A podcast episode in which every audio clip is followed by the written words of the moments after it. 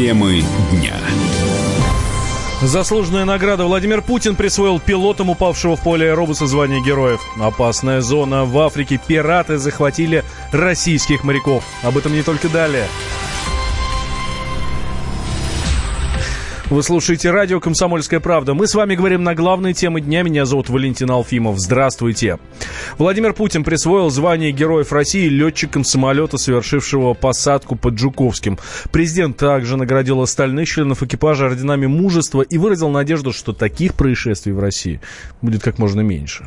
Мной подписан указ о награждении экипажа воздушного судна, которое, как известно, э, сделало произвело нештатную посадку жесткую совсем недавно в аэропорту Жуковского. И командир воздушного судна и второй пилот награждены званиями Героев Российской Федерации. Все остальные члены экипажа орденами мужества. Надеюсь, что, надеюсь, что э, таких происшествий будет как можно меньше хотелось бы, чтобы вообще ничего подобного не происходило.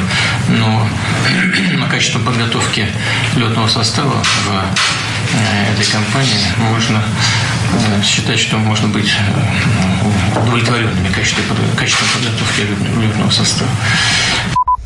Командир аэробуса А321 уральских авиалиний Дамир Юсупов извинился перед пассажирами за то, что не смог доставить их к месту назначения в Симферополь.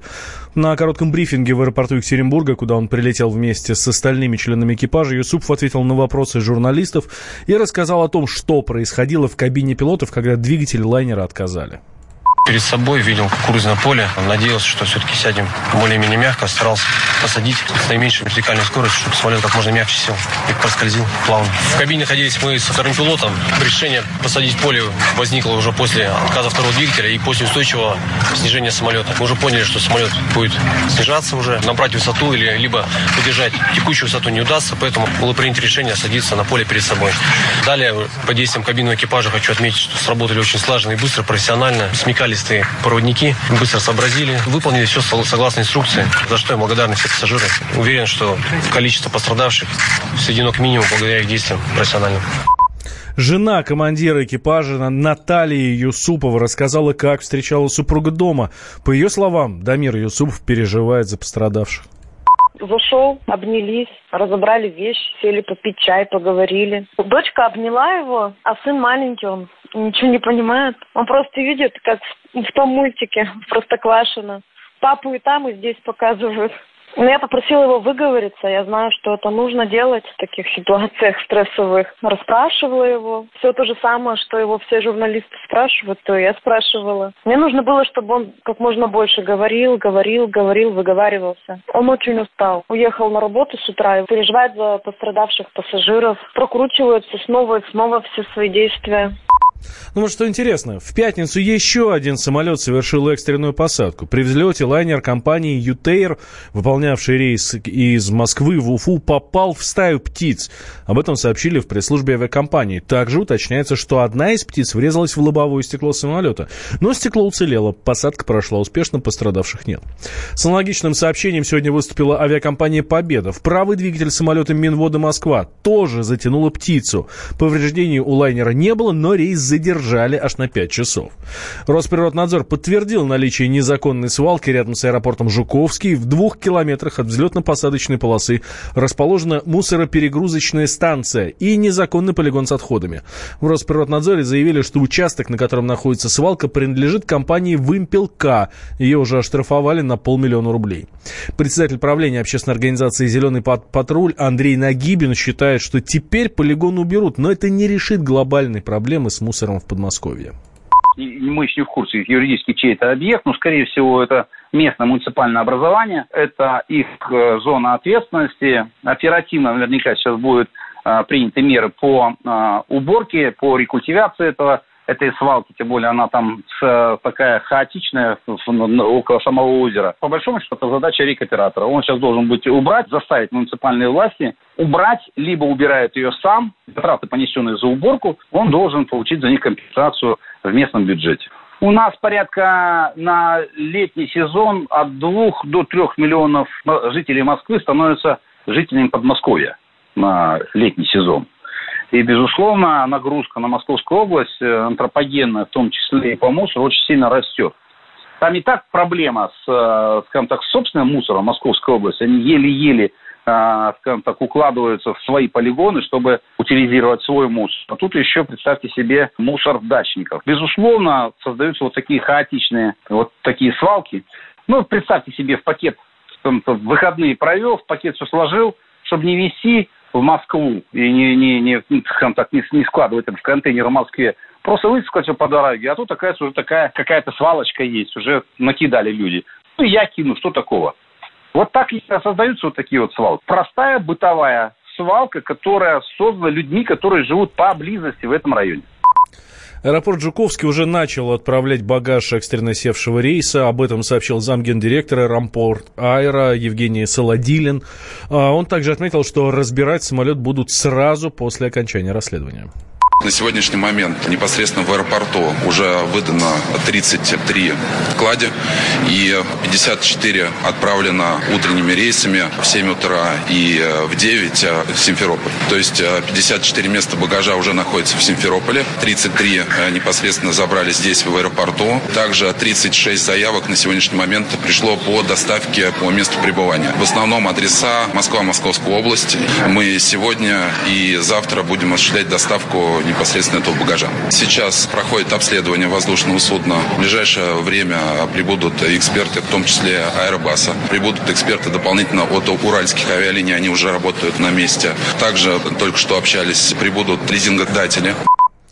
Специалисты Международного авиационного комитета начали расшифровку черных ящиков Airbus, и бортовые самописцы не повреждены. Тем временем в России предложили создать паспорт аэропорта. Это усилит безопасность авиаперевозок, говорит руководитель отраслевой группы авиационной орнитологии Сергей Рыжов сейчас э, в орнитологическом обеспечении безопасности полетов на воздушном транспорте России накопилось очень много нерешенных вопросов, которые очень давно, очень много лет требуют своего решения. Это влияет на развитие и уровень качества этого вида деятельности. Значит, что касается паспорта, это, в общем-то, абсолютно не новая инициатива, да, и, собственно, паспортом этот документ назвать нельзя. Это не короткий документ, который содержит какие-то ключевые параметры, где-то утверждается, с кем-то согласовывается. Нет, это фактически база данных о районе расположения аэродрома и самой аэродромной территории территории. Вот о чем идет речь. И здесь необходимо учитывать все. И какие-то сведения о населении птиц, и какие-то сведения о производственных э, условиях самого аэродрома или характеристиках. Для чего это нужно? Потому что мы не сможем с вами выработать эффективную стратегию, если не будем знать врага в лицо. То есть, другими словами, не будем знать,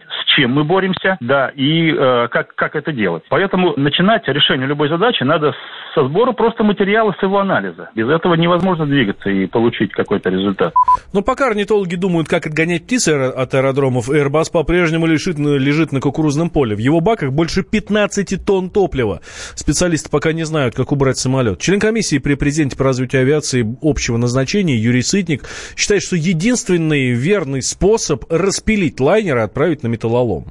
Значит, топливо откачает, специальные ТЗ подъедут через устройство в топливных баках. Там доступ есть через крыло, такие технологические люки. Через эти люки откачают топливо. Ну, не все, но там останется, может быть, 300-400 килограмм, это не столь важно. Это все сольют на кукурузу. Заплатят за испорченное поле хозяину кукурузы. Если будет принято решение о том, что его списывать, значит, снимут, что там можно, возможно, снять блоки, может быть, какие-то для ремонта уральских авиалиний, для последующих самолетов. Хотя есть такая практика. Самолет, отбывавший в аварии, ни одной детали, ни одного болтика на исправные самолеты не ставят. Есть такое поверье. Значит, тогда все просто в металлолом, и его порежут и забудут. Если будет принято решение о ремонте, способ доставки могут тяжелым вертолетом поднять, поэтапно расчленить. В России не ремонтируются эти самолеты. Нужно тащить его в Европу. Вот эта перевозка станет дороже, наверное, чем сам самолет, поэтому нет никакого смысла. Скорее всего, это металлолом.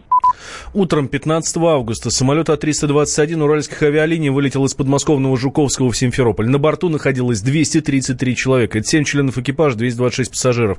Среди них 41 ребенок. После, сразу после отрыва от взлетной полосы лайнер столкнулся со стаей чаек. Нескольких затянуло в турбины. А, один из двигателей загорелся. Пилоты приняли решение экстренно сесть в кукурузном поле недалеко от деревни Рыбинская. Самолет благополучно приземлился с выключенными двигателями и убранными шасси. Новое время диктует новые правила – Ты не позволяешь себе подолгу быть привязанным к одному месту. Ты думаешь об удобстве, скорости и доступности информации. Именно поэтому мы сделали совершенно новую версию мобильного приложения «Радио Комсомольская правда». Современный интерфейс и обширный набор полезных функций. Возможность слушать нас в дороге, как на iOS, так и на Android. В режиме онлайн и подкасты. «Комсомольская правда». Всегда рядом. Радио жизни. Радио для тебя.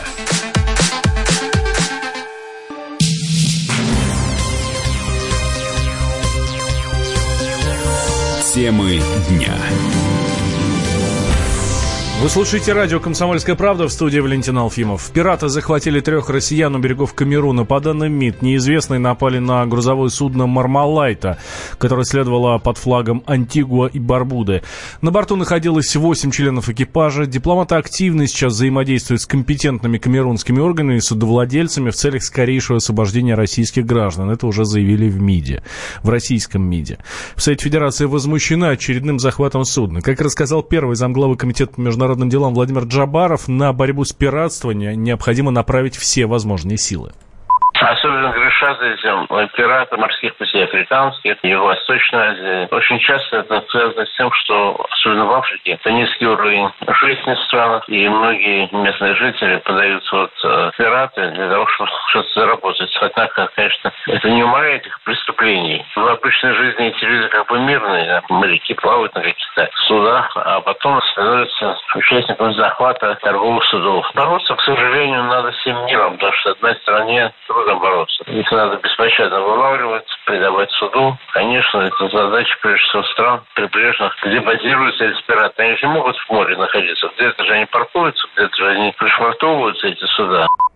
Совет Федерации возмущена очередным захватом судна. Э, африканские берега э, одна из самых опасных зон для торговых судов, отмечает первый зампред Российского профсоюза моряков Игорь Ковальчук. Если какое-то время назад это все было в районе Сомали, то там с этим более-менее справились. А здесь такие случаи происходят часто, это уже где-то, наверное, года два такая ситуация. Проблема, видимо, в том, что местные власти просто не могут обеспечить безопасность этих вод, которые прилегают к их странам. Но камерунские власти винят во всем нигерийских пиратов, что вполне возможно. В основном это именно нигерийские какие-то бандиты. Формально говоря, любое гражданское судно, они обычно передвигаются на лодках или на каких каких-то быстроходных катерах, оно имеет право свободного прохода через любые территориальные воды, там, где разрешено плавание. Поэтому никто не знает точно, кто на этом судне или кто на этой лодке, поэтому нет никаких препятствий для свободного передвижения судов. На таких судах могут оказаться пираты, но для того, чтобы с этим бороться, по большому счету, нужна вооруженная охрана на борту. Это самое эффективное средство, которое наряду с военными конвоями, которые уже обеспечивали государство, фактически свела на нет пиратство прибрежных водах Сомали. Люди хотят денег.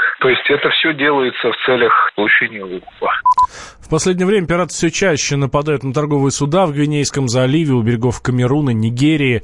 Так, в начале января этого года они захватили 6 человек, э, человек из экипажа контейнеровоза, на борту которого были 23 россиянина и один гражданин Украины. Моряков удалось освободить через месяц. Позже у берегов Нигерии произошло еще несколько пиратских нападений, в том числе с похищением людей. Радио как книга. Разливает воображение. Но для тех, кто хочет больше, мы ведем свой YouTube-канал. Все эфиры, трансляции, именитые гости, крутые спикеры, громкие заявления и провокации. Бурная жизнь прямо из студии. Радио «Комсомольская правда». Надо и сто раз услышать, и один раз увидеть.